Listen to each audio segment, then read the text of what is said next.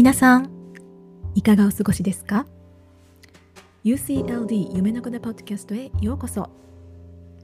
この番組は南フランスコートダジュールを拠点にお届けしています。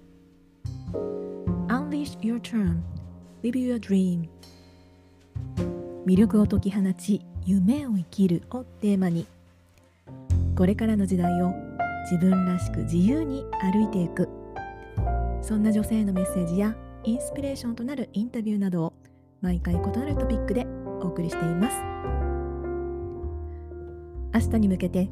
心がふわっと軽くなるそんな番組を目指しています。あなたのブレイクタイムのお供にゆっくりくつろぎながら聞いてください。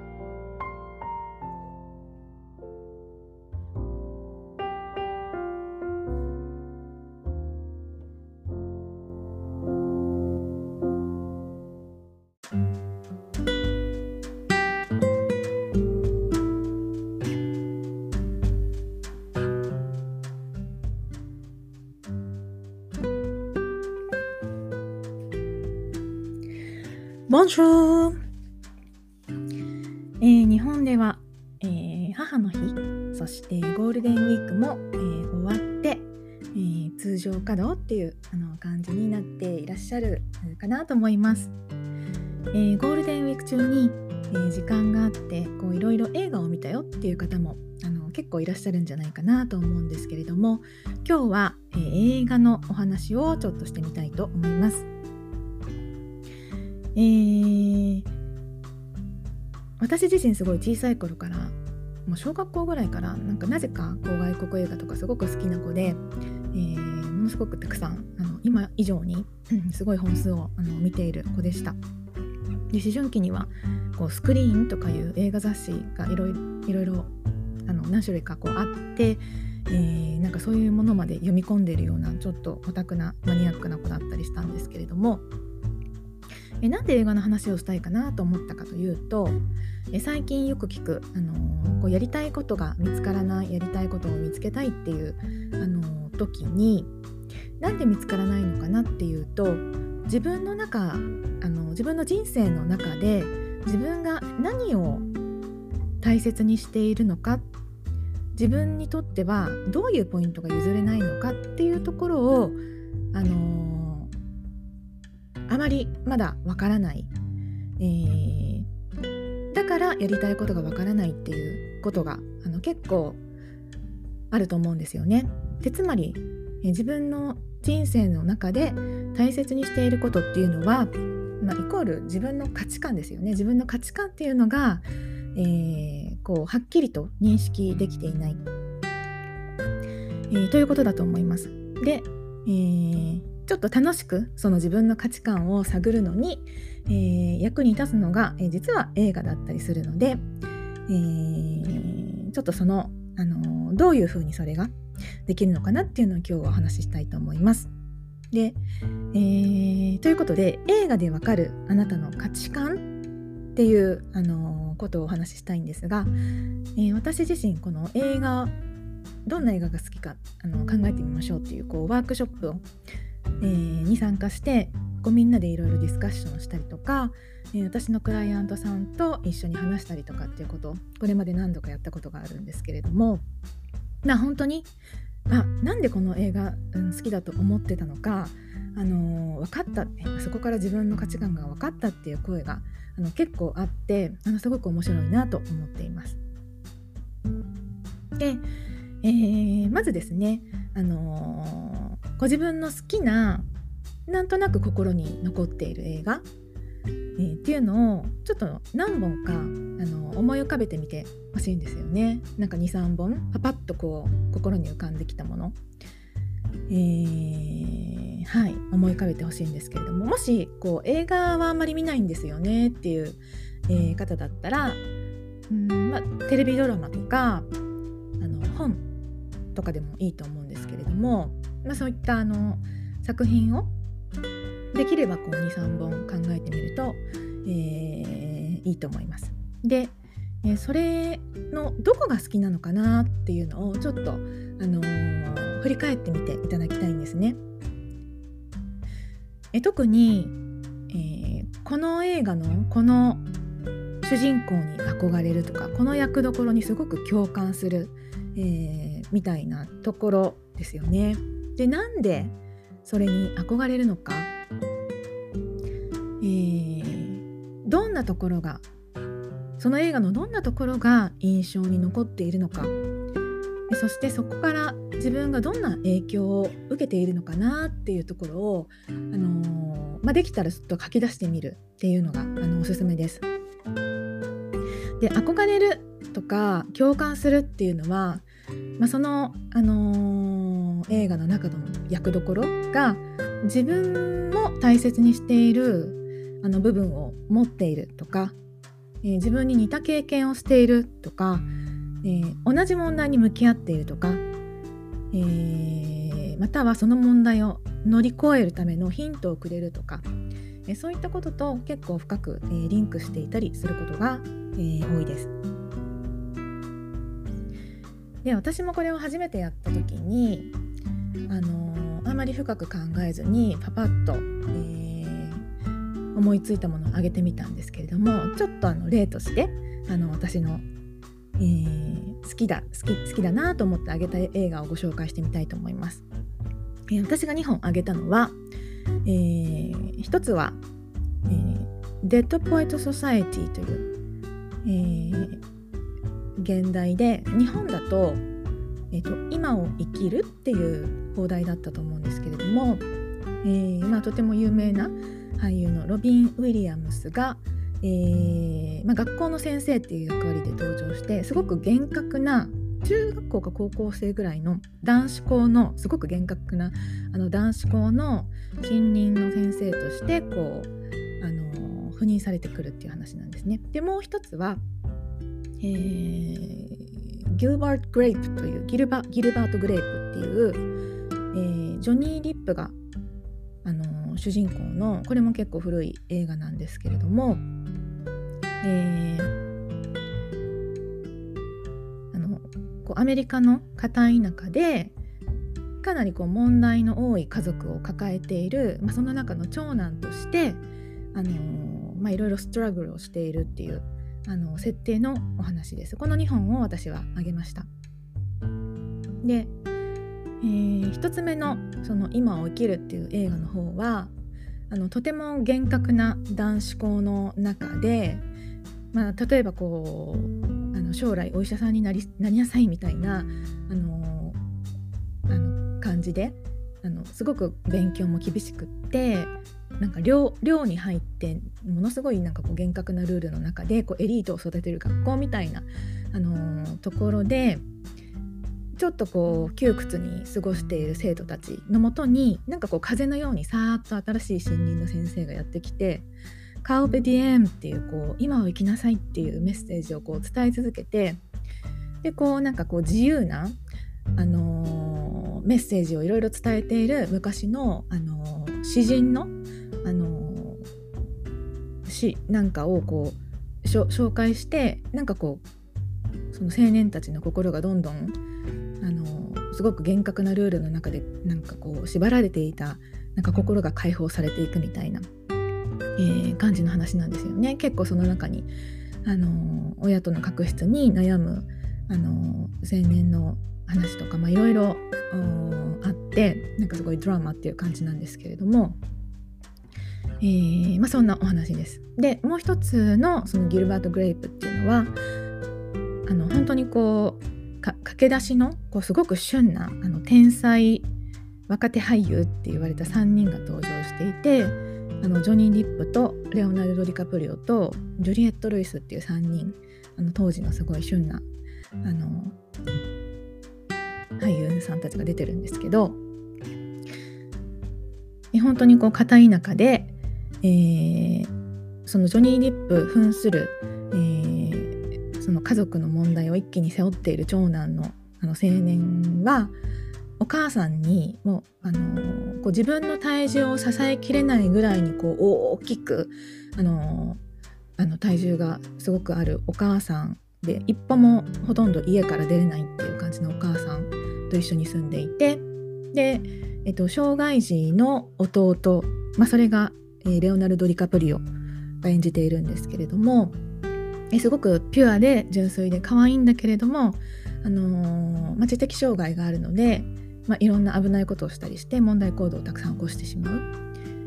えそして姉妹もいるんだけれどもみんなそれぞれ自分勝手で全然協力してくれなくってでとっても狭い村に住んでいる。村っていうかこう町に住んでいるので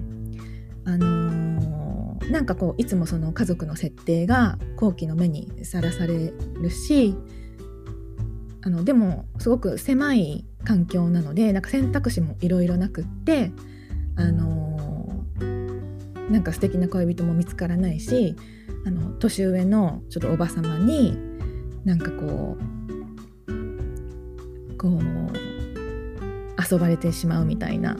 でなんかそれも自分も全然嫌々なんだけどなんか受け入れるしかなくってなんかすごくなんか希望のないまま毎日を過ごしているみたいな感じの話なんですよね。でそこに、えー、ジュリエット・ルイス扮する、あのー、別の町からやってきた女性があのトレーラーっていうこう移動しながら中でもこう生活できるみたいなトレーラーでこういろんなところを、まあ、旅っていうかしている女性がこうふーっと、まあ、ここれもまた風のようにやってきてでそのあのジョニー・ディップ扮するギルバート・グレープと出会ってでそのすごく自由な風を運んでえっ、ー、とこういろんなあのチェンジがそこから始まってでずっとずっとその小さな村の環境設定とかあの家族っていうの問題とかに縛られていた環境から最終的にすごくこう自由な、あのー、生き方の方にシフトしていけるみたいな、まあ、そんな感じの、あのー、お話なんですけれども。で私この2つの映画の関連性は全然なくポンポンとあこれがいいかもっていう感じでなんかたまたま思いついてあの他にも好きな映画いろいろあったんですけれどもなんとなくこの2つを選んだんですがでその共通点を、えー、探ってみたところ、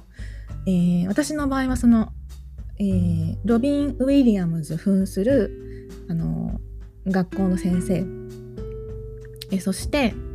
えー、ジュリエット・ルイス扮するそのトレーラーでフラッとやってきた、えー、なんかこう自由な女性っていうこの2人にとってもなんかこう、えー、共感というか、あのー、を覚えたんですね。でどうしてかなって、あのー、考えた時に、え、このキャラクター、あの、両方ともすごく、まあ、とにかく自由なんですよね。で、あの、自分の心の声に従って今を生きるための勇気をあのこう周りに振りまいているようなえそんな、あのー、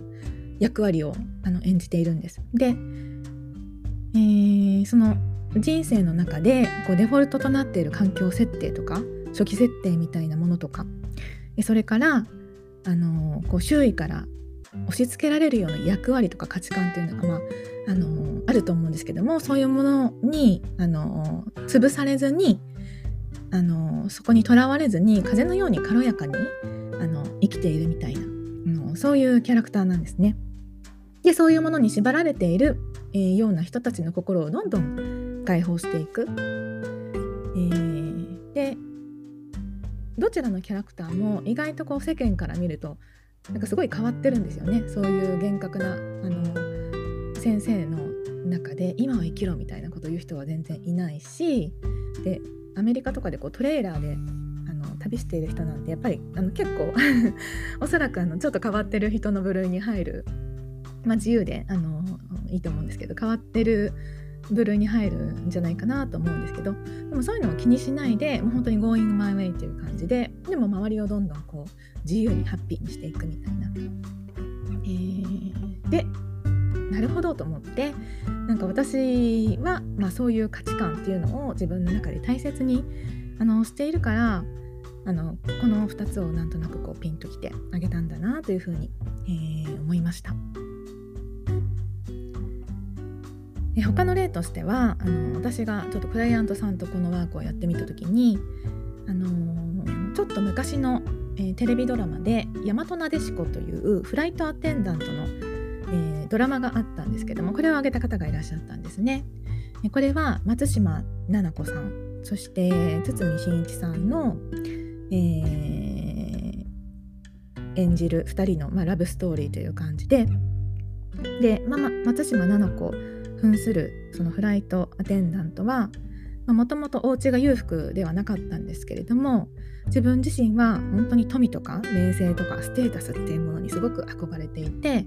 えー、玉の腰に乗って、あのー、お金持ちの結婚相手を見つけてもうそういう道をどんどん歩いていきたいっていう、えー、タイプの女性。で一方で、えーと、堤真一演じる、えー、学者さんかな、あのは、まあ、すごく魚屋さんの息子でとっても、うんまあ、裕福ではなくて裕福ではなくってでも頭もいいしすごくハートのあるなんかこうあの男性っていう感じで、まあ、この2人があってすごくなんかこう価値観が違うのでぶつかり合うんだけれどもなんか惹かれ合ってっていう。で最後はまああのあのお互いになんか好きになってうまくいくみたいな話なんですけれどもでその方は何でこれを選んだのかなって分析した時に、まあ、そういうこう富とか名声とかステータスみたいなそういうものを手に入れるっていう、えー、それに関連する成功みたいなものも興味があるしそっちの世界もあの、まあ、大事だし見てみたいっていう、えー、気持ちがありつつでも自分が育ってきた環境とか自分の感じている思いっていうのはやっぱり別にそういう、あのお金とかステータスに関係なくってやっぱりあの目に見えない価値のあるものハートとかあの思いとかそういうものをあのやっぱり絶対的に大切に思っている。でもそれがどっちか一方じゃなくってあのちゃんと両方バランスよくあの取れているっていうのがあのいいっていう、えーいいと思っているっていう。なんかそういう自分の中のバランス感覚そこが自分の大切にしている価値観だなっていうことに気づけたっていうことを、えー、おっしゃっていました。はい、えー、ということで、あのー、いろんな映画をこれまで見てこられたと思うんですけれどもなんかちょっと最近、あのー、新しくやりたいことを見つけたいなとかなんかこうライフワークとして自分がこうあのなんか心から取り組んでいくものに対してそのやりたいことっていうのがちょっとよくわからないなと思った時にちょっと映画っていうものをヒントにして、えー、自分のこうハートにリンクするあの価値観っていうのはあの実は何なんだろうっていうのをちょっと探ってみるのも、えー、きっと面白いんじゃないかなと、え、思ってご紹介してみました。えー、ぜひ、あの、ちょっとご自分とかあのよかったらお友達とかと一緒にやってみるのも楽しいので、えー、はいちょっとやってみてなんかあこれがすごい好きだっていうのに気づいたとか、あの、教えていただけたら私もすごくあの面白いので、あのー、ぜひまたあの感想を聞かせてください。はいということで今日は映画でわかるあなたの価値観という、えーメッセージをお送りいたしました。えー、それではまた。ありがとう。